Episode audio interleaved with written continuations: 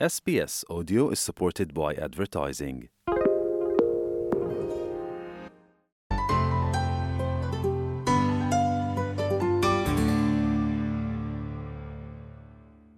अंततः वो दिन आ ही पहुँचा है ऑस्ट्रेलियाई लोगों ने इंडिजीनियस वॉइस टू पार्लियामेंट के लिए मतदान करना शुरू कर दिया है 14 अक्टूबर को होने वाले जनमत संग्रह से पहले नॉर्दर्न टेरिटरी, तस्मानिया, विक्टोरिया और वेस्टर्न ऑस्ट्रेलिया में प्रारंभिक मतदान सोमवार को शुरू हो गया है। परिणाम ये निर्धारित करेगा कि क्या ये स्वदेशी आवाज़ जो संसद और कार्यकारी सरकार को सलाह देगी, संविधान में स्थापित की जाएगी कि नहीं। प्रधानमंत्री एंथनी अल्बनीजी ने हाँ वोट के लिए जोरदार प्रचार किया है और वे कहते हैं कि वे जनमत संग्रह को देश को एक साथ लाने के अवसर के रूप में देखते हैं I would encourage people to have a look at what the question is there that you're voting on. It's been a great big fair campaign about things that have nothing to do with this referendum. But no country was ever made more great by uh, agreeing to a fair campaign. To enlarge a country, you need optimism, you need hope, you need a vision for the future. And that's what this referendum is an opportunity to seize the future, to recognise the great privilege we have of sharing this continent with the oldest continuous culture on earth. ऑस्ट्रेलियाई चुनाव आयोग की सैली Angus ऑस्ट्रेलियाई लोगों को आगे की योजना बनाने के लिए प्रोत्साहित कर रही है ताकि वे सबसे सुविधाजनक तरीके से मतदान कर सके It's really important that voters plan their vote. If people cannot turn out on voting day, they can head to one of our early voting centres or apply for a postal vote online at aec.gov.au. लगभग एक चौथाई सदी में ये पहली बार है कि देश संभावित संवैधानिक परिवर्तन पर मतदान करने के लिए एक साथ आया है चुनाव आयोग ने 25 सितंबर से देश भर के दूर दराज के मतदान केंद्रों पर मतदान कराना शुरू कर दिया है। पिछले साल के फेडरल चुनाव की तुलना में चार लाख से अधिक मतदाताओं की वृद्धि के साथ ये वो समय है जब ऑस्ट्रेलिया में मतदाता सूची में पात्र मतदाताओं की सबसे बड़ी संख्या है। चुनाव आयोग का कहना है कि सतानवे प्रतिशत पात्र ऑस्ट्रेलियाई मतदान के लिए पंजीकृत है। स्वदेशी नामांकन भी रिकॉर्ड चौरानवे दशमलव एक प्रतिशत पर है और 18 से 24 वर्ष की आयु के युवा मतदाता इक्यानवे दशमलव चार प्रतिशत पर है। स्वदेशी ऑस्ट्रेलियाई लोगों के लिए सहायक मंत्री मैलनडेरी मैकार्थी कहती हैं कि यह सुनिश्चित करने के लिए सावधानी बरतने की आवश्यकता होगी कि सभी पंजीकृत ऑस्ट्रेलियाई लोगों को मतदान करने का अधिकार सुनिश्चित हो What is different this time is that we have a much larger number on the uh, roll.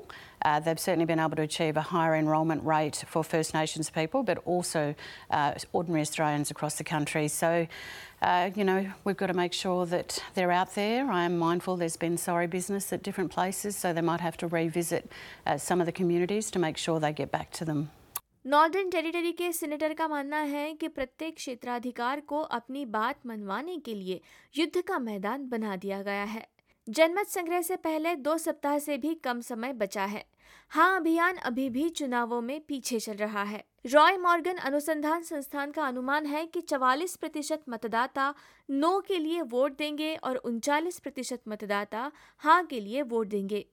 सत्रह प्रतिशत अभी भी दुविधा में है, लेकिन कंपनी के अनुसार जनमत संग्रह के पिछले अनुभव से पता चलता है कि हाँ या ना के बीच उलझन में फंसे मतदाताओं द्वारा हाँ के बजाय नहीं में मतदान करने की अधिक संभावना है प्रधानमंत्री एंथनी अल्बनीजी कहते हैं कि नहीं वोट ऑस्ट्रेलियाई लोगों के लिए एक कदम पीछे जाने के बराबर है A no vote is a no is a vote for more of the same.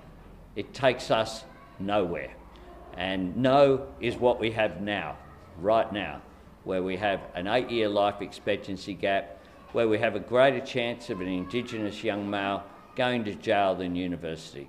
We need to do better than that, and that's why it's important that Australians vote yes over the coming two weeks. जनमत संग्रह के सफल होने के लिए राष्ट्रीय vote के बहुमत की आवश्यकता है साथ ही छह राज्यों में से कम से कम चार में बहुमत का समर्थन भी आवश्यक है विपक्षी नेता पीटर डटन उपचुनाव शुरू होने से पहले वाले सप्ताह में क्षेत्रीय एनएसडब्ल्यू का दौरा कर रहे हैं नौ प्रचारकों ने तर्क दिया है कि संविधान में सलाहकार निकाय को शामिल करने का मतलब एक स्थायी परिवर्तन है, जो राष्ट्र को नस्ल के आधार पर विभाजित कर रहा है।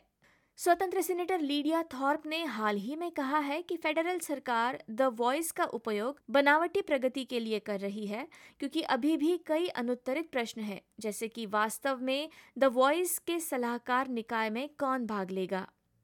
विपक्षी प्रवासन प्रवक्ता डैन टीन ने कहा कि जिस तरीके से प्रधानमंत्री द्वारा इस मुद्दे को संभाला गया है, उससे द्विदलीयता पैदा हुई है और अल्बनीजी सरकार को दूसरा रास्ता चुनना चाहिए श्री टीहन ने चैनल नाइन को बताया कि अल्बनीजी ये समझाने में विफल रहे हैं कि ऐसी सलाहकार संस्था व्यवहार में किस प्रकार से काम करेगी This is the most significant change to our constitution ever.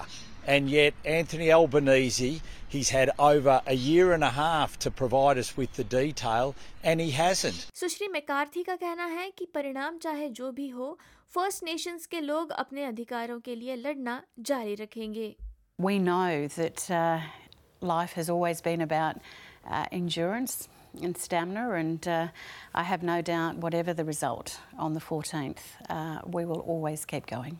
NITV के माध्यम से प्रथम राष्ट्र के दृष्टिकोण सहित एसबीएस नेटवर्क से 2023 इंडिजिनस वॉइस टू पार्लियामेंट जनमत संग्रह के बारे में सूचित रहे। 60 से अधिक भाषाओं में लेख, वीडियो और पॉडकास्ट तक पहुँच के लिए एसबीएस वॉइस रेफरेंडम पोर्टल पर जाए या एसबीएस ऑन डिमांड पर वॉइस रेफरेंडम हब पर नवीनतम समाचार और विश्लेषण, दस्तावेज़ और मनोरंजन को मुफ़्त में स्ट्रीम करें। एसबीएस न्यूज़ के लिए एड्रियाना वेंस्टॉक की इस रिपोर्ट को एस बी एस हिंदी से आपके लिए प्रस्तुत किया, प्रियंका हतवर्णे ने।